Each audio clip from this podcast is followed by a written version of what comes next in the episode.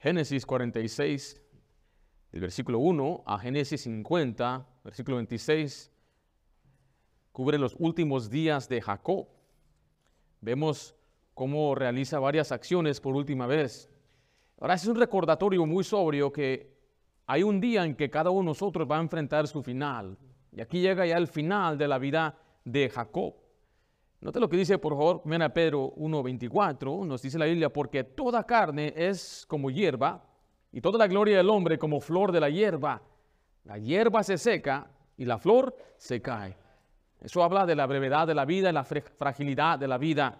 Pero miren en Santiago 4:14, cuando no sabéis lo que será mañana, porque ¿qué es vuestra vida? Ciertamente es neblina que aparece por un poco de tiempo y luego se desvanece.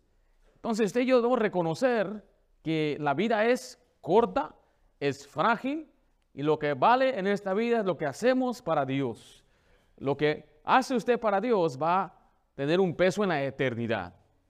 Jacob dejó un legado que hasta este día sabemos quién es, sabemos su familia y esperamos que nosotros también como creyentes estemos más interesados en las próximas generaciones que en nuestra propia vida al día de hoy. Hay un problema de estas generaciones que piensan nada más en nosotros. El problema es que la siguiente generación va a sufrir. muchas cosas que usted y yo hacemos, a veces pensando en nosotros, no nos damos cuenta que estamos afectando a nuestros hijos. Muchos cristianos egoístamente toman decisiones sin considerar cómo le va a afectar a su hijo, a su hija, a su esposa, a su esposo, etc. Aquí vemos entonces los últimos días de Jacob. En este capítulo vamos a ver el último viaje de Jacob, la última bendición, el último mensaje de Jacob y la última petición de Jacob en estos últimos cinco capítulos. Escriba conmigo, por favor, el último viaje de Jacob. El último viaje de Jacob se registra de capítulo 46 al 47. Este fue un viaje de fe. Letra un viaje de fe. O sea que por fe Jacob dejó Hebrón, donde vivía, y se dirigió hacia Egipto, como leímos la semana pasada, se había dado cuenta que su hijo tenía vida y como había una hambruna en todo el mundo, el mejor lugar era ir hacia Egipto. En Génesis 46.1 dice la Biblia así, salió Israel con todo lo que tenía y vino a Beerseba y ofreció sacrificios al Dios de su padre, Isaac. La ruta que hacia Egipto pasaba por un lugar llamado Beerseba. Y en Beerseba era un lugar quizás como a 25 millas o 40 kilómetros al sudeste de Hebrón. Y era el lugar favorito de adoración para Abraham y Isaac. En Génesis, no vayan allá, pero Génesis 21, 33 nos dice que allí es donde Abraham invocó el nombre de Jehová. Y en Génesis 26, 25 nos dice que allí es donde Isaac invocó el nombre de Jehová. Ahora mire, Dios honró la fe de este hombre revelándose a él de nuevo. Note el versículo 2. Y habló Dios a Israel en visiones de noche y dijo, Jacob, Jacob. Y él respondió, heme aquí. Y dijo, yo soy Dios, el Dios de tu Padre. No temas de descender a Egipto, porque ahí yo haré de ti una gran nación.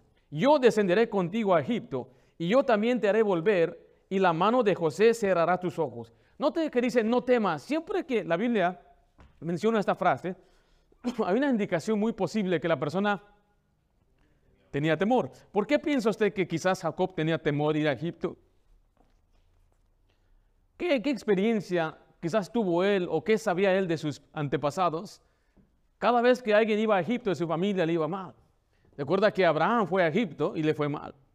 Entonces, ir a Egipto no era algo fácil para él. Por lo tanto, fue un paso de fe y Dios se manifiesta a él en una visión y le recuerda de la misma promesa que le había hecho hacia Abraham. Haré una gran nación de ti. Ahora mire, recuerde que la fe tiene su base en la palabra de Dios. Un pasaje que siempre repetimos en nuestra iglesia, Romanos 10, 17, que dice, así que la fe es por qué? Por el oír. ¿Y el oír de qué cosa? De la palabra de Dios. Un predicador de antaño decía, yo, yo quería fe y le pedía a Dios, Señor, aumentame la fe, dame fe, pero yo no crecía en fe. Y según día leí mi Biblia y encontré este pasaje, que la fe viene por el oír. Entonces lo que hice es, en vez de pedir a Dios que me dé fe, voy a leer la Biblia. Y cuando él empezó a leer la Biblia, su fe comenzó a incrementar. La fe viene por el oír y el oír de la palabra de Dios. Entonces, para que usted y yo vivamos por fe, andemos caminando en este mundo confiados, necesitamos conocer lo que dice la palabra de Dios. La palabra de Dios nos da confianza. Note lo que dice Proverbios 3 del 5 al 7. Este es lo opuesto al actuar con nuestra propia prudencia. Dice, fíjate de Jehová, ¿de qué? De todo tu corazón. Note, y no te apoyes en tu propia prudencia. Reconócelo en todos tus caminos y Él enderezará tus veredas. No seas sabio en tu propia opinión. Teme a Jehová y apártate de mal. Esa palabra fíate significa confía. O sea, para que usted tenga confianza y tenga fe, necesita conocer su Biblia, necesita leer la Biblia y actuar de acuerdo a los principios de la palabra de Dios. Ahora, mire, eso, yo, eso es algo muy básico, muy básico, pero muchos de nosotros a veces no lo practicamos. ¿Qué, decisión tomar o qué hago, qué digo? Y, muchas de las decisiones ya están en la Biblia. Y conforme usted vaya creciendo en el conocimiento de la Biblia, raramente usted va a necesitar entonces que alguien le dé un consejo, porque el mejor consejo siempre viene de dónde? La Biblia. En una ocasión, voy a usar un ejemplo aquí muy personal, Man Oscar vino y me compartió algo en su trabajo, de un, de un compañero de trabajo, no sé si se acuerda y me dijo pues que lo iban a despedir. Me dijo, ¿qué, qué hago yo? No se sorprendió que cuando le mostré con la Biblia cuál era el principio, nada más le mostré un versículo en la Biblia y él dijo, ya sé qué hacer. Entonces, muchas veces, aún en las cosas prácticas del trabajo, lo único que tenemos que hacer es aprender qué dice la Biblia. Por eso cuando alguien viene y, a veces pide consejo, una pregunta que quizás yo le podría hacer es, ¿en verdad no sabes qué hacer? No sé qué hacer en esta situación. En verdad no sabe. No sabe cuál es la decisión que debe tomar.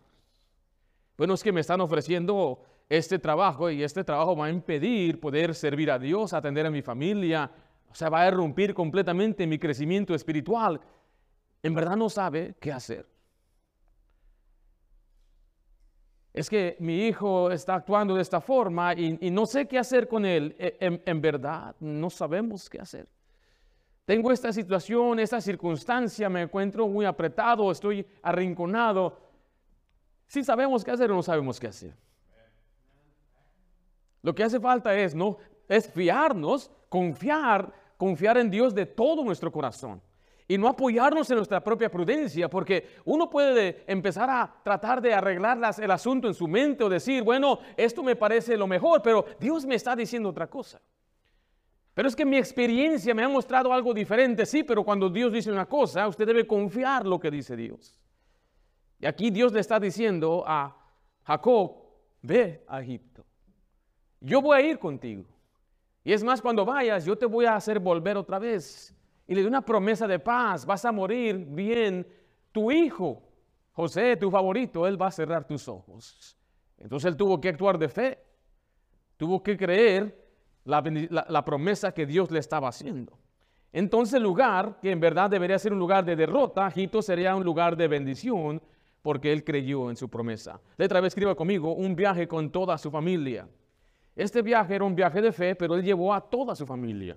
En Génesis 46, versículo 5, dice la Biblia, y se levantó Jacob de Beerseba, y tomaron los hijos de Israel a su padre Jacob, y a sus niños y a sus mujeres, en los carros que Faraón había enviado para llevarlo, y tomaron sus ganados y sus bienes que habían adquirido en la tierra de Canaán, y vinieron a Egipto, Jacob y toda su descendencia consigo, sus hijos y los hijos de sus hijos consigo, sus hijas y las hijas de sus hijos, y toda su descendencia trajo consigo a Egipto. Trajo a toda su familia. Ahora recuerde que Jacob tenía doce hijos. De estos doce hijos los tuvo con cuatro diferentes mujeres. Y estos hijos tuvieron hijos también e hijas. Ahora voy a mostrar cuántos fueron los que vinieron. De la familia de Lea o con Lea tuvo 33, 16 con Silpa, 14 con Raquel y 7 con Bilha. Entonces, ¿cuántos son ahí? Bueno, si usted es rápido para sumar, yo soy rápido, 66. Pero en verdad, la Biblia nos dice que eran 70. Mire Génesis 46, 27. ¿Estamos ahí? Y los hijos de José que le nacieron en Egipto, dos personas, todas las personas de la casa de Jacob que entraron en Egipto, ¿cuántos son? Fueron 70. Entonces aquí tengo que explicar este número. Dice, bueno, ¿qué nos dice que eran 66? Bueno, 66 trajo de Berseba o de Hebrón. Pero tenemos que contar a cuatro personas más. A Jacob, a José, a Manasés y a Efraín. En Éxodo 1, versículo 5, dice la Biblia, todas las personas que le nacieron a Jacob fueron 70 y José estaba en Egipto. Pero quiero que vea lo que dice Hechos 7:14. Dice, y enviando a José, hizo venir a su padre Jacob y a toda su parentela, en número de cuánto dice ahí. Oh, ok. Entonces, ¿cuántos eran? Es que ahora nos falta contar otro número, lo cual se registra en el libro de Crónicas. En Crónicas dice así, primera de Crónicas 7:14, los hijos de quién? De Manasés, Ariel, al cual dio a luz a su concubina la Siria, la cual también dio a luz a Maquir, padre de Galad, y, me falta leer los de, los de Efraín. Entonces, ellos, entre ellos dos tuvieron cinco hijos. Entonces, ahora sí vemos 70 más cinco hijos de Manasés y Efraín. ¿Cuánto es ahora sí? 75. Entonces, le tengo que explicar porque a veces hay quienes creen que hay una contradicción o una, una, un error, pero no, simplemente hace falta un poco de estudio y una explicación. Pero ¿cuántos llegaron con José, con, perdón, con Jacob? 66. Cuando se reunieron juntos ya eran 70. Pero de pronto tienen hijos, los hijos de José, entonces llega a ser el número 75. Vaya ahí a Génesis 46, 28. En este caso ya Judá es el de confianza, el líder de los hijos de Jacob. Dice, y envió Jacob, Génesis 46, 28, y envió Jacob a Judá delante de sí a José, para que le viniese a, eh, para que viniera, perdón, para que viniera a ver en Gosén, llegaron a la tierra de Gosén. Ahora, ¿quién es el primogénito de Jacob? Era Rubén, es Rubén, eh, bueno, era Rubén, pero ¿por qué Rubén ya no era el líder? Ahora es Judá. En un momento vamos a ver por qué ahora Judá es el líder y ya no es Rubén. Ahora, los demás, los versículos del 29 al 34 nos habla de cómo José estaba preparando el camino para, para su padre, del versículo 13 al 26 del capítulo, vaya ahora a Génesis, vaya usted a Génesis 47, pero del 13 al 26 vemos cómo José manejó los asuntos de Faraón. Ahora, lo que yo veo allí, yo no sé si fue sabio o no, no voy a cubrirlo en este momento, lo que pasó es que se les acabó el pan a los egipcios y José abre los graneros y empieza a venderles, se les acaba el dinero, entonces les pide sus, sus bestias, ya no tienen que darle, les pide sus tierras y ya de ahí en adelante les pone un impuesto. Cada año tienen que pagar un impuesto. Yo no sé si esto fue sabio o si esto fue Dios castigando a Egipto, pero eso es lo que sucede ahí, la administración. En primer lugar, vimos el último viaje de, Jacob, viaje de Jacob. En segundo lugar, vemos la última bendición de Jacob. La última bendición de Jacob. En Génesis 47, 29, dice la Biblia así, y llegaron los días de Israel para morir, y llamó a José su hijo, y le dijo, si he hallado ahora gracia en tus ojos, te ruego que pongas tu mano debajo de mi muslo, y harás conmigo misericordia y verdad note que llegó el tiempo de su muerte, entonces se está preparando, hay una preparación para una bendición que él quiere impartir. Pero note en Génesis 48.1, vemos los últimos, años de, los últimos años de Jacob con José. Sucedió después de estas cosas que dijeron a José, aquí tu padre está enfermo. Y tomó consigo a dos hijos, a sus dos hijos, Manasés y Efraín. Ahora, lo que usted y yo tenemos que ver es que Jacob pasó sus últimos 17 años en Egipto. Él murió a los 147 años. Eso es algo impresionante porque tuvo a su hijo favorito por los menos 17 años. Después lo vendieron y los últimos 17 años está otra vez con su hijo. Y sabiendo que iba a morir, ya anciano, el patriarca llamó a José para impartir una bendición. Y esta bendición, dice la Biblia, lo hizo por fe, según Hebreos 11:21. Dice, por la fe, al morir, bendijo a cada uno de los hijos de José y adoró apoyándose sobre el extremo de su bordón. Escriba enseguida, por favor, la bendición sobre los hijos de José. Los dos muchachos tenían al menos, yo creo, unos 20 años. Y Jacob los reclamó a esos muchachos como suyos, comparándoles el estatus de primogénitos como Rubén y Simeón. En Génesis 48, 5 dice así, dice así la Biblia, y ahora tus dos hijos, es Jacob hablando, Efraín y Manasés, que te nacieron en la tierra de Egipto, antes que viniese a ti a la tierra de Egipto. ¿Qué dice ahí? Míos son, como Rubén y Simeón, serán, serán míos. Usted debe notar una cosa, que la tribu de Rubén, perdón, eh, Simeón y Leví fueron desapareciéndose. Y no hay una tribu de José. Está la tribu de Efraín y la tribu de Manasés, que son estas dos tribus, los hijos de José. En el versículo 8 al 10, al 10 vemos la bendición a sus hijos. Y vio Israel los hijos de José y dijo, ¿quiénes son estos? Es porque ya no puede ver bien. Y respondió José a su padre, son mis hijos, que Dios me ha dado aquí. Y él dijo, acércalos ahora a mí y los bendeciré. Y los ojos de Israel estaban tan agravados por la vejez que no podía ver. Les hizo pues acercarse a él y les besó y les abrazó. Ahora que hay una bendición que no existe el día de hoy. Yo a he escuchado de personas que dicen, bendíceme mamá, bendíceme papá antes de que me vaya de mi casa. Pero eso no lo vemos en la Biblia. La bendición que el creyente puede impartir a otro creyente es desearle el bien. Cuando dice uno, Dios te bendiga, estoy deseando el bien. Cuando yo le pido que Dios le bendiga a usted, estoy pidiéndole a Dios que le ayude para que le vaya bien. Bendecir viene del bien, puede decir hablar bien. Pero en este, en este caso hay una bendición especial. Esta bendición es una transferencia de bendiciones espirituales, terrenales. Vemos esa bendición también en los sacerdotes, pero eso no aplica a los cristianos el día de hoy. No hay una bendición que se transmite eh, como lo hacían ellos. Ahora, nosotros usamos la palabra bendición. Yo no quiero yo hacer eso sin tu bendición.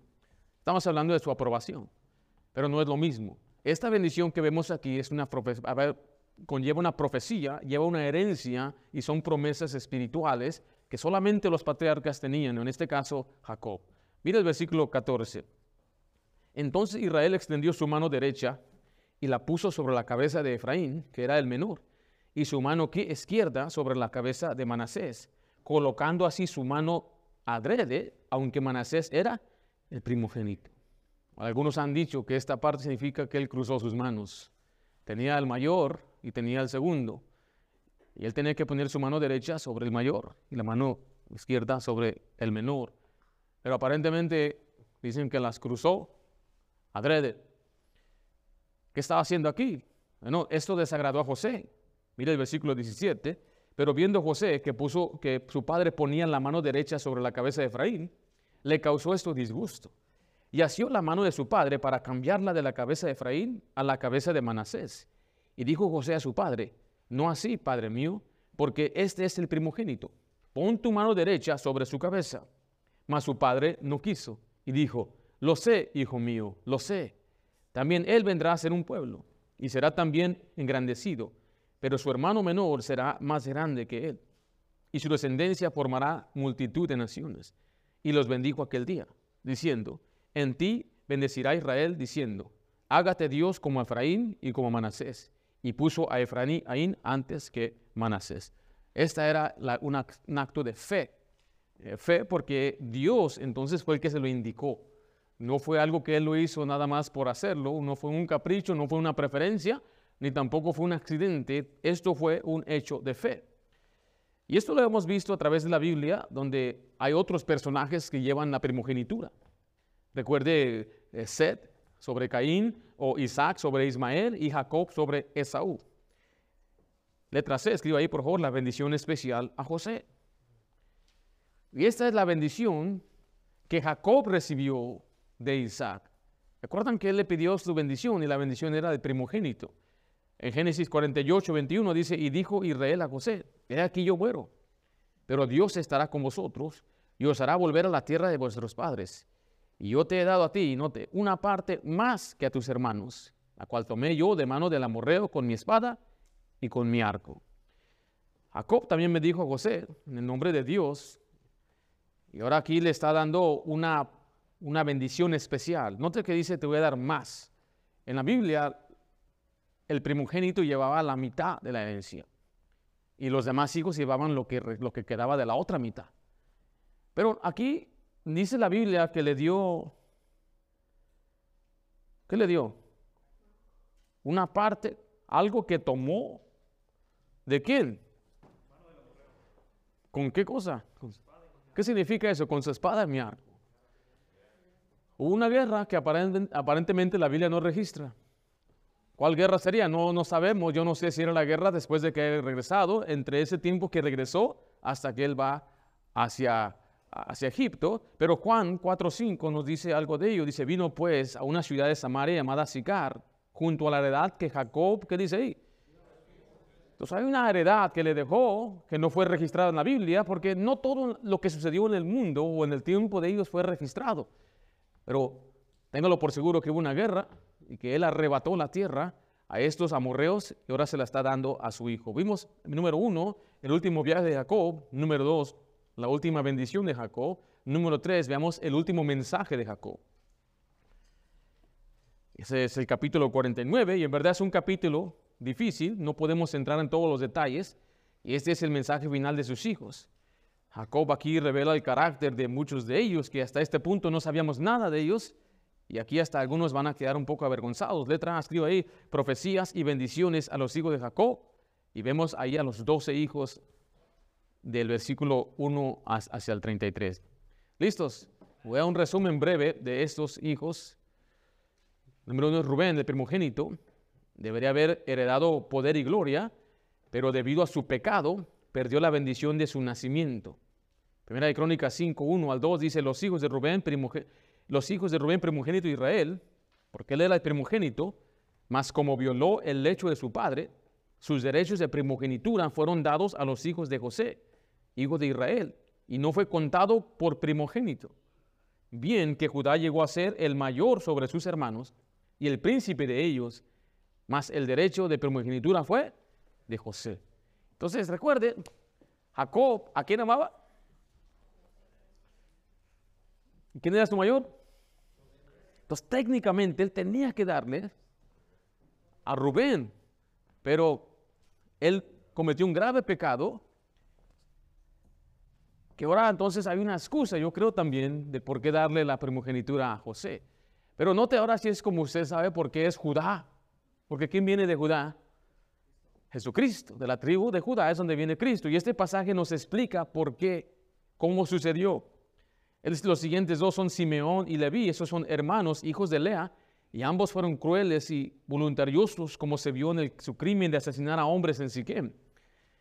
Usted puede ver que Simeón es una de las, de las tribus que disminuye muy rápido. Judá, sigue la Biblia, se identifica como el león. Y aquí es el que viene el dador de Cristo. Zebulón se extiende desde el mar de Galilea hasta el mar del Mediterráneo y su conexión es con barcos. Isaacar es escrito como un servidor humilde. Dan es conectado a la serpiente, el engaño. No es sorpresa que enseguida usted puede leer la Biblia y es la primera tribu que se aleja de Dios. Gad significa una tropa y está conectado con la guerra. Aser está conectado con riquezas. Neftalí se compara a un hermoso siervo suelto. La bendición de José es la más larga. Y por último, Benjamín se compara a un lobo que atrapa a su presa. Pero de ahí vino el rey Saúl y otro gran siervo llamado Saulo, Saúl de Saulo de Tarso.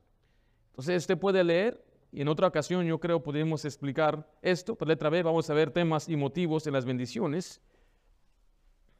¿Se acuerda el propósito para nosotros? ¿Qué aprendemos de esto? Bueno, en primer lugar hay profecía. La historia ha mostrado que estas palabras se convirtieron en realidad. Mucha gente a veces cuestiona la Biblia. Antes me preocupaba mucho cuando la gente decía, yo no creo en la Biblia. Yo digo, ¿cómo voy a convencerlos que la Biblia es la palabra de Dios? A veces hemos tratado de pelear y luchar contra la gente, de convencerles que la Biblia es la autoridad. Y traté de aprender ciencia y empezar a meterme en creacionismo y defender la Biblia por la medio de la ciencia, históricamente, tratar de defenderla moralmente. Pero lo que aprendí es que la Biblia es viva y eficaz. Lo que necesita es simplemente darle la Biblia a la persona. Un ateo me dice, no creo en Dios, dele la Biblia. Recuerde, si yo le digo, detrás de esa puerta hay un león, ¿quién aquí me cree? ¿Verdad que no me creen? Incrédulos. ¿Qué tengo que hacer para probarle que hay un león? Abrir la puerta.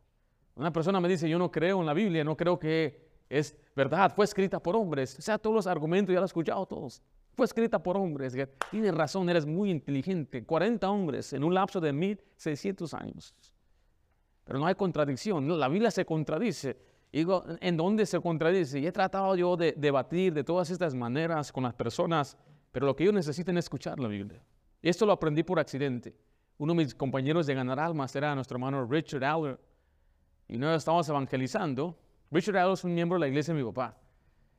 Y era un joven que creció en mi juventud, era un muchacho que, que ministramos, que discipulamos. Y el Señor le decía un montón de cosas y él le respondía con puros versículos. Y el Señor se quedaba pues, nada más mirando. Y le decía otras cosas y respondía con puros versículos. Y al final creyó. Eso me, eso me impactó. Usted no sabe, él siendo mi estudiante, qué tremenda lección me dio a mí ese día. Otra ocasión hablando con un, musulmán, ¿se acuerdan? Les he contado este del What is that book? ¿Qué es ese libro? El islámico me decía, eh, eh, pero tu Biblia dice eso. Yo le citaba lo que dice la Biblia del pecado, de la salvación, de Cristo. Él nada más se quedaba pero perplejo, se abrían los ojos, me decían, ¿dónde, ¿qué estás leyendo? ¿Qué me estás diciendo? Dije, es la Biblia. What is that book? Me decía. Y le empezaba yo a citar más pasajes. Me decía, ¿cuál es ese libro? What is that book? Y le volví a repetir, es la Biblia. Todo lo que te estoy diciendo es la Biblia. La Biblia dice que Dios te ama. ¿Verdad que tu libro no te dice eso? Más se me queda mirando con su cigarro. Dios te ama y Dios te quiere. Dios ama aún a tu esposa y a tu familia. Le da privilegios hasta las mujeres y su esposa se asoma. What is that book? ¿Cuál es ese libro? Porque no hay libro como este libro que es vivo y es eficaz. Les he contado también de aquel cristiano que tuvo un debate con su compañero de dormitorio, era islámico, y los dos peleaban constantemente sobre la religión que es la verdadera, hasta que se pusieron a hacer un trato. ¿Sabes que tú lees la Biblia? Yo leo el Corán. Tres meses después el islámico se convierte a Cristo. Años después están platicando, ¿te acuerdas de aquella vez cuando tú eras islámico y te convertiste a Cristo? Sí, qué tremenda competencia. Dijo, pero tú la tenías de ganada, porque la Biblia es viva y es eficaz. He estudiado el, libro del Corán, yo fui a una segunda y estaba. Y estaba en inglés. Y lo compré. Y empieza el capítulo más grande al más pequeño. Imagínense, empieza en Salmo 119 y va recorriendo. Usted está confundido. Va de Salmo a Lucas, a Mateo y a Hechos. ¿Quién va a comprender? Por eso están así los amigos islámicos. Bien confundidos. Le expliqué eso al muchacho. Me dijo, ¿lo leíste en, en arábico? Tienes que conocer el arábico para entender la verdadera palabra de Dios. Qué bueno que nuestro Dios se extiende a una traducción también, donde no tenemos que saber el hebreo, ni el griego, ni el arameo. Usted si lee bien español o inglés, usted está leyendo la palabra de Dios. Y puede leer los pasajes claros de las verdades de la Biblia. O sea que usted y yo tenemos que ver que si la Biblia se ha cumplido proféticamente. Esta es una de las marcas que ha validado la realidad de la Biblia es que lo que ha dicho se ha cumplido. Y para mí, el libro de Daniel ha sido uno de los libros que, proféticos que se cumplió al pie de la letra. Desde el reino de Medio Persa a los griegos y a Roma, ahí está. Ahí declara exactamente, hablando de Alejandro Magno, y todo lo que se escribió allí en ese libro del de Daniel se cumplió. Pero también es para nuestro ejemplo. Esto que usted y yo leímos aquí, no solamente en las vidas de estos hijos de Jacob, pero en toda la Biblia. Mire 1 Corintios 16. Mas estas cosas sucedieron como qué? A ver otra vez. mas estas cosas sucedieron como ejemplos para nosotros, para que no codiciemos cosas malas como ellos codiciaron. O sea, aquí Pablo está citando lo que sucedió en el desierto con el pueblo de Israel. 1 Corintios 10, 11 dice, y estas cosas les acontecieron como, como ejemplo.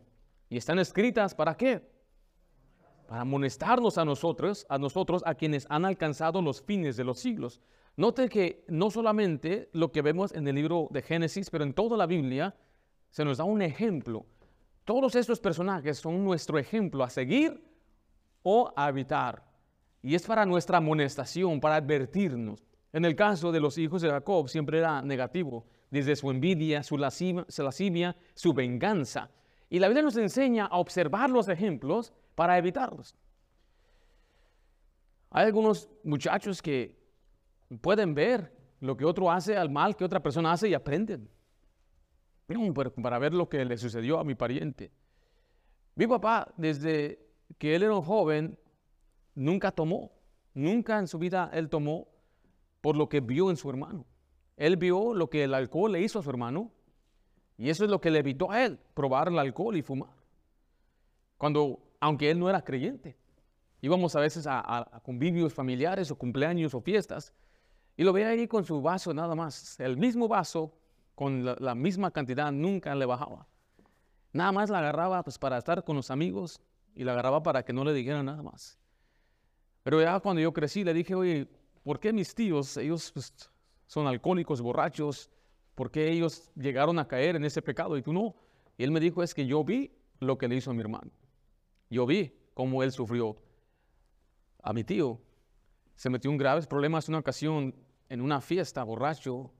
Estaba bailando con una mujer casada y el hombre viene a pelear con él y él le da una paliza. Después de la fiesta, él va con la mujer saliendo de la fiesta y aquel hombre va y los, atropella a los dos y los arrastra, dice, por, como por 50 pies, matando a la mujer instantáneamente y él quedando fracturado por toda su vida. Me dijo, esto es lo que hace la cerveza. Por eso yo no hago esas cosas. Cuando usted vea en la Biblia, usted ve ejemplos y usted debe decir, yo no voy a hacer eso. Porque esta persona actuó de esta forma y vea la consecuencia de su vida. Mira lo que dice 2 de Pedro 2.6. Dice, y si condenó por destrucción a las ciudades de Sodoma y Gomorra, reduciendo a ceniza y poniéndolas, ¿qué dice ahí? De ejemplo a los que habían de vivir impíamente. Aquí usa el ejemplo de unas ciudades perversas donde Dios las destruyó completamente y era como un ejemplo. Algunos dicen que es el mar muerto, que es pura sal o el mar salado, donde ahora ya está ahí esa ciudad completamente destrozada y era para ejemplo. Proverbios 24, 32 dice, miré y lo puse ¿dónde? Mi corazón, lo vi y qué? Y tomé consejo. Joven, toma consejo, observa, nada más observa y vea lo que sucede con aquellos jóvenes que viven impíamente, aquellos que desobedecen a sus padres, aquellos que andan en la lascivia y pensando, nada me va a pasar. Oh, tú ve, mira, ponlo en tu corazón y toma consejo porque tú ves la ruina. Siempre le pregunto a los jóvenes, y, no es para ofender a nadie, pero es una enseñanza para los jóvenes. ¿Cuántos jóvenes, yo he preguntado, tienen hermanos, primos, que, primas que se embarazaron fuera del matrimonio, tienen 16 años, 17 años? Y son cosas que tienes que ver y observar, el dolor, la tristeza, verlo, toma consejo, no te enamores nada más así, no te creas. Cuando un muchacho viene a hablarte bonito, prepárate, crece, madura, considera la opinión de tus padres, toma consejo, observa y es por tu bien. Queremos que seas feliz, queremos que te cases y vas a casarte, tener tu familia. Queremos nosotros eh, celebrarte y celebrar a tus hijos. Pero tú observa la ruina de aquellos que no lo hacen bien. Eso es lo que podemos aprender siempre de los personajes en la Biblia. Vimos, número uno, el último viaje de Jacob. Número dos, la última bendición de Jacob. Y número tres, el último mensaje de Jacob. Pero finalmente vemos la última petición de Jacob. Y eso lo encontramos del 49-29 hacia el 50-14. Note en primer lugar la petición de entierro. En Génesis 49, del 29 33, el anciano había pedido ser enterrado con su familia en la cueva de Macpela. Note ahí en Génesis 49, 29 les mandó luego y les dijo, yo voy a ser reunido con mi pueblo. Sepultadme con mis padres en la cueva que está en el campo de Efrón, el Eteo, en la cueva que está en el campo de Macpela, al oriente de Mamre, en la tierra de Canaán, la cual compró Abraham con el mismo campo de Efrón, el Eteo, para heredad de sepultura. Ahí sepultaron a Abraham y a Sara su mujer. Ahí sepultaron a Isaac y a Rebeca su mujer. Ahí también sepulté yo a Lea. La, compra del campo y de la cueva está en él, fue de los hijos de él. Entonces note que él está pidiendo ser enterrado en ese mismo lugar. Pero vean la letra escriba ahí, vemos el fallecimiento y funeral de Jacob. En el versículo 33 dice, y cuando acabó Jacob de dar mandamientos a sus hijos, encogió sus pies en la cama y expiró y fue reunido con sus padres. Y cuando él murió, dice la Biblia que sus hijos lloraron por él y le dieron un entierro honorable. En, Génesis 50, versículo 1. Vamos ahí. Entonces echó José sobre el rostro de su padre y oró sobre él y lo besó. Y mandó José a sus siervos, los médicos que embalsaban a su padre, y los médicos embalsaron a Israel. Y le cumplieron 40 días, porque así cumplían los días de los embalsados, y lo lloraron los egipcios. ¿Cuántos días? 70 días. Aparentemente toda la tierra lloró por él durante 70 días. Y durante 40 de esos días, los embalsadores estaban preparando su cuerpo. Es algo grande, 40 días. Y es la primera vez que vemos lo que es el embalsado y un funeral elaborado en la Biblia. El versículo 5 dice, mi padre me hizo jurar, hablando José con, con Faraón, he aquí que voy a morir en el sepulcro que cavé para mí en la tierra de Canaán, ahí me sepultarás. Ruego pues que vaya yo ahora y sepulte mi padre y volveré. Y Faraón dijo, ve y sepulta a tu padre como él te hizo jurar. Entonces José subió para sepultar a su padre y subieron con él todos los siervos de Faraón, los ancianos de su casa y todos los ancianos de la tierra de Egipto. Lo, sepultaron, lo enterraron. ¿Qué es la importancia de esto? Quiero dar unas definiciones antes de contestar una pregunta. La palabra sepultar es enterrar un cadáver. Otra manera de verlo es cubrir a una persona o una cosa de modo que quede tapada por completo. En, los, en este caso, no tomaban los cuerpos y los enterraban debajo de la tierra. Los ponían en algo como tipo cuevas. Usted va a unos panteones y a la gente los entierra abajo, abajo los entierran debajo de la tierra, le ponen una lápida. Pero en algunos lugares usted puede ver unos edificios donde la gente los meten como así, en una caja hacia adentro. Normalmente son a los judíos que hacen eso. Esa es una tradición que ellos han seguido desde la Biblia. La palabra enterrar es poner una cosa debajo de la tierra o en una sepultura. Hay una pregunta que vamos a contestar terminando con esto. ¿Qué de la cremación? Muchas personas me han hecho esta pregunta este año. Yo ya he hablado de la cremación cuando hablamos de Génesis 23, cuando Abraham enterró a su esposa Sara. Usted puede ver lo que él hizo por ella, desde el precio que tuvo que pagar, le salió caro esa propiedad. Y él quería asegurarse que su esposa fuera enterrada. Y hay gente que hoy pregunta, pastor, ¿podemos ser cremados? ¿Podemos nosotros simplemente hacer ese proceso en vez de enterrar? Es pecado. Antes de que le conteste mi opinión o lo que dice la Biblia, esto no tiene nada que ver con salvación. Muerto ya está muerto. ¿Y me explico? Tú dices, bueno, me quemaron, me voy al infierno. No, no, no funciona así. Entonces esto no tiene nada que ver con la salvación. Lo más importante es que crea en Cristo. Últimamente, ¿quién decide qué pasa con el cuerpo? No ustedes, los que nos quedamos vivos, ¿verdad? Eh, un hermano de nuestra iglesia, hermano José Porras, él falleció en diciembre y él le pidió a su esposa que lo cremaran. Pero su esposa dijo no, le hizo un funeral y fuimos al funeral lo enterramos. Porque últimamente, ¿quién decide? Eh, los que viven. Ahora aquí le dice, te júrame, yo no quiero que me entierres aquí en Egipto, quiero que me lleves. ¿De acuerdo? Era un, viaje largo, tres semanas. Entonces tenía que hacer una travesía larga. Pero voy a leerle lo que un escritor cristiano dijo.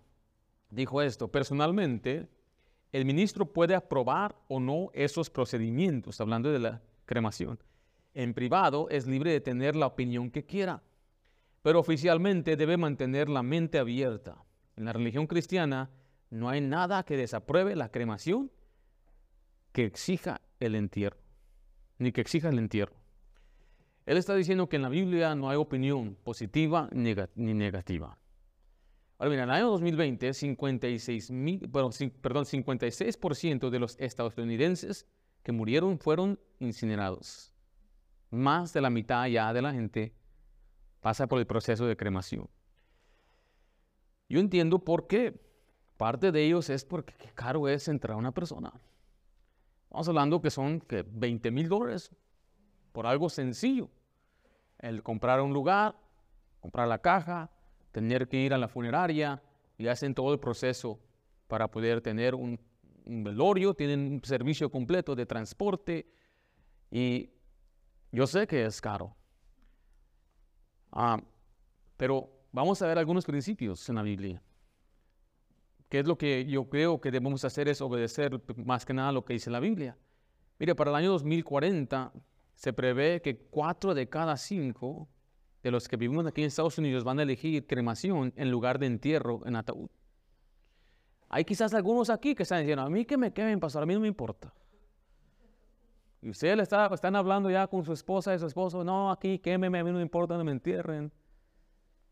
Yo quisiera que fuera tan sencillo, ¿sabes? Que cuando yo me muera, una sábana y donde caiga, ahí está bien. No tiene que haber caja ni nada, pero sabemos que aquí en ese lugar las regulaciones, las zonas no permiten. No pero pastor, yo tengo mi propia casa, usted no puede enterrar a alguien en su casa. Entonces, encima de todo lo que la Biblia dice, hay, hay cosas que este mundo está impidiendo que haya un entierro, como dice la Biblia. En México, en nuestros países, se muere una persona hoy, mañana los entierran. Aquí en Estados Unidos es un proceso muy largo. Y la gente está en duelo y está lamentando. Y, este es un proceso muy saludable. Cuando una persona muere y poder enterrarla. Ahora, mire, eso duraron 70 días antes de enterrarlo. Era un proceso que hacían ellos. El número de cremaciones aquí en Estados Unidos está aumentando. En el año 75, solamente 6 de las personas fallecidas fueron incineradas fuimos de 6 a 56. Ha incrementado 50%. Ahora, ¿por qué la gente elige la cremación? Le voy a mostrar algunas aquí. En Estados Unidos es número uno por la separación de la familia. No todos pueden llegar. Ya la gente vive muy separada. Viven algunos en otros estados. Entonces es algún proceso más fácil. sabe que vamos a tener una cremación. Es la tendencia de conciencia ecológica también, diciendo, eh, eh, eh, ecológica, perdón, que no hay espacio. ¿Sabe lo que hacen? Lo pueden usar las tumbas. Eso es algo, yo sé que es triste. Antes las iglesias compraban un terreno y en la iglesia tenían un lugar especial para los miembros de la iglesia. Pero hoy no es así. hoy tiene que ir a un lugar donde quizás ese era un lugar donde ya habían enterrado a alguien hace años. ¿Se ha visto cómo los entierran? No? Los ponen en una, el ataúd dentro de otra caja de cemento. Yo creo que lo hacen a propósito para poder volver a sacar ese espacio y deshacerse de esas cosas. Pero, ¿qué vamos a hacer entonces? De todos modos, ¿lo van a quemar? ¿O no? ¿Qué van a hacer con eso? Bueno, lo que yo quiero explicarle en esta tarde es, no importa lo que otra gente haga sin su consentimiento, lo que nosotros tenemos que hacer es lo que Dios dice. Ya si sale de nuestro control, pues eso ya no está, ya no está nosotros. El costo de la cremación es mucho menor. Eh, cuesta por lo menos unos 1.500 dólares hoy. No es tan barato tampoco, bueno, yo sé, pero comparado a 20, 30 mil dólares. El costo para el entierro tiene que ver con las normas del gobierno, las, leyes zoníficas, el aumento de los costes funerarios, el, eh, lo que es el precio del terreno, pero el proceso de la incineración es mucho más sencillo para la familia porque no trata con funerarias y lo, hacen como un recuerdo y hasta hacen joyas de, de, las, de la ceniza. Carga un anillo, esa piedra, esa es mi abuelita. Eh, es, lo que es lo que están haciendo. Y a veces la gente lo tiene en sus casas y todo, es que ese asunto es, negocio. No sé si aquí hay un trabajo en funeraria, pero un, pastor allá en Chiapas me decía que ellos, cuando, cuando había muertes, era como, hay, aquí negocio. Es, algo, suena feo, pero andan ahí dando vueltas, buscando ambulancias. ¿Y qué? ¿Hay muerto? ¿Hay muerto? Y hermanos me contaban que ellos trabajaban así buscando. Son las funerarias vienen y, y, te arreglan el crédito, la aseguranza, o sea, se envuelven muchas cosas y es más fácil, ¿sabes qué? Cremación. Pero quiero que usted note alguna cosa. El pueblo de Dios en la Biblia practicaba el entierro. Voy a dar varios ejemplos. Abraham fue sepultado. Sara, Raquel, Isaac, Jacob, José, Josué, Eleazar, Samuel, David, Eliseo, Juan el Bautista estando decapitado, Ananías y Zafira y Esteban fueron enterrados, pero también Jesucristo. Entonces en la Biblia no vemos que haya o una persona siendo quemada. Es más, solamente los impíos en la Biblia eran quemados. El entierro es la esperanza de la resurrección. Dice la Biblia que toda la creación gime a una y están dolores de parto hasta ahora.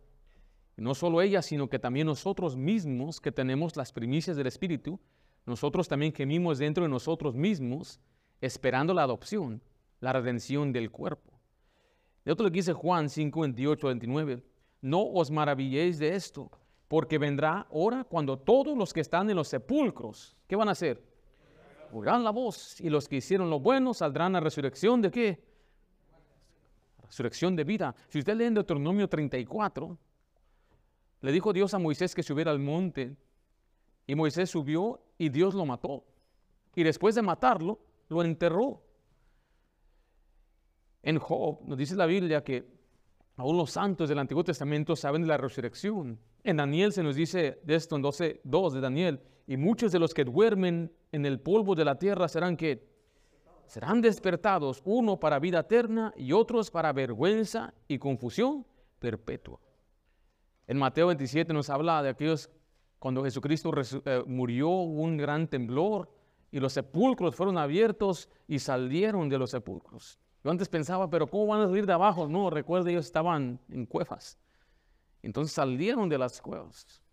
Todo esto simplemente nos está mostrando el propósito de ser enterrado, que habrá una resurrección de los sepulcros. En un final, le vuelvo a decir, no importa lo que sucede con el cuerpo. Saúl fue mutilado, lo quemaron y enterraron sus huesos. unos fueron arrasados, dice la Biblia en Hebreos 11, o sea, descuartizados. Otros fueron devorados por bestias. Otros se ahogaron en el mar. Dice la Biblia que el mar entregó a sus muertos. Muchos creyentes fueron quemados en las hogueras por creer en Cristo. La forma de deshacerse del cuerpo no tiene consecuencias eternas. Tristemente, como mencioné, creyentes que fueron llevados al Coliseo para hacer espectáculo y siendo, siendo devorados por bestias, ¿dónde está su cuerpo? ¿De dónde van a resucitar ellos? ¿Dónde están las cenizas de aquellos hombres que fueron quemados en la hoguera? O aquellos cristianos que se, murieron en alta mar. Dios sabe. Dios sabe dónde está y Dios sabe de dónde vamos a despertarnos, porque últimamente, aunque seamos sepultados, nos convertimos en polvo y del polvo vamos a resucitar. Y si dice, bueno, si está en el mar y se descuartizó y está allá y acá, Dios sabe, Él va a reunir a su cuerpo donde quiera que se encuentre. Últimamente no interesa, no importa qué le pasa a su cuerpo, pero yo creo a base de esos principios que lo mejor es el entierro y que Dios se encargue del costo. Dios siempre ha ayudado a todos los hermanos que hemos visto que han tenido familiares fallecer, siempre Dios les ha proveído y les ha sustentado. Y estoy orando que haga un cambio, de verdad, yo estoy orando, Señor, que yo me vaya al cielo. Yo no quiero morir, que el Señor venga y me arrebate, para no preocuparme por esto. Ahora, tampoco se, tampoco se preocupe si usted viene y me dice, ¿qué pastor? Ya, me, ya lo quemé. Eh, pues, ¿qué le voy a decir? No tiene consecuencias eternas, solamente usted tenga estos principios en mente. Si usted me viene a preguntar a mí, yo sabe mi respuesta. Eso es lo que yo pienso bíblicamente. Pero el que decide últimamente va a ser usted. Dios, que Dios le bendiga, le dé sabiduría cuando nos toque pasar por este proceso muy difícil y encima de la dificultad de perder un ser querido, está la carga ahora de enterrarlos. Yo comprendo todo eso, yo sé. Cuando nosotros pues no nos dieron al, al, al, bebé que estaba en el vientre de mi esposa, ¿qué hicieron con ese? O sea, eso me da mucha tristeza a mí. ¿Qué le pasó a ese bebé? Nos faltaba dos semanas para que nos lo dieran. Yo hablé con mi pastor y me dijo, no, da, o sea, tú no te preocupes, nosotros vamos a ayudarte, pero no me lo quisieron dar. ¿Qué pasó con ese bebé? ¿Qué, experimentos están haciendo con eso? Eso es lo triste de todo este asunto. Que estos tiempos hay tanta regulación que uno no tiene control. Entonces que Dios nos ayude, nos dé sabiduría en tomar las decisiones cuando lleguemos a ese momento. Pero lo más importante, mi querido hermano, es que no tiene consecuencias eternas. Pero pidamos a Dios que nos ayude a dar buen testimonio también. Y esa era la última petición de Jacob, que él fuera enterrado en Macpela.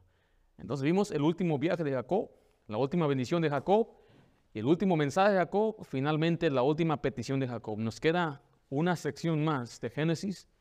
La próxima semana vamos a terminar entonces con el libro de Génesis. Padre Santo, damos gracias por lo bueno que eres con nosotros. Te pedimos, Dios Santo, que nos ayudes a vivir una vida de acuerdo a tus principios. Y Señor, que nosotros no nos fiemos de nuestra propia prudencia, que confiemos en ti. Que tu palabra, Señor, nos dé fe, nos dé seguridad y paz. Que estamos, Señor, confiados que si simplemente hacemos lo que tú nos dices, vamos a poder nosotros tomar decisiones sabias, aunque no lo comprendamos. Señor, ayúdanos a andar por fe y no por vista. Y ruego, Señor Padre, que tú nos ayudes a tomar también decisiones con nuestras familias, dejar un legado, así como lo hizo Jacob. Y, Señor, aprender de estos personajes en la Biblia, que tu palabra siempre nos enseñe, danos madurez, crecimiento espiritual, y que veamos el más grande ejemplo de todos, Jesús, que podamos crecer a la medida y a la estatura de Cristo Jesús. En nombre de Cristo Jesús. Amén.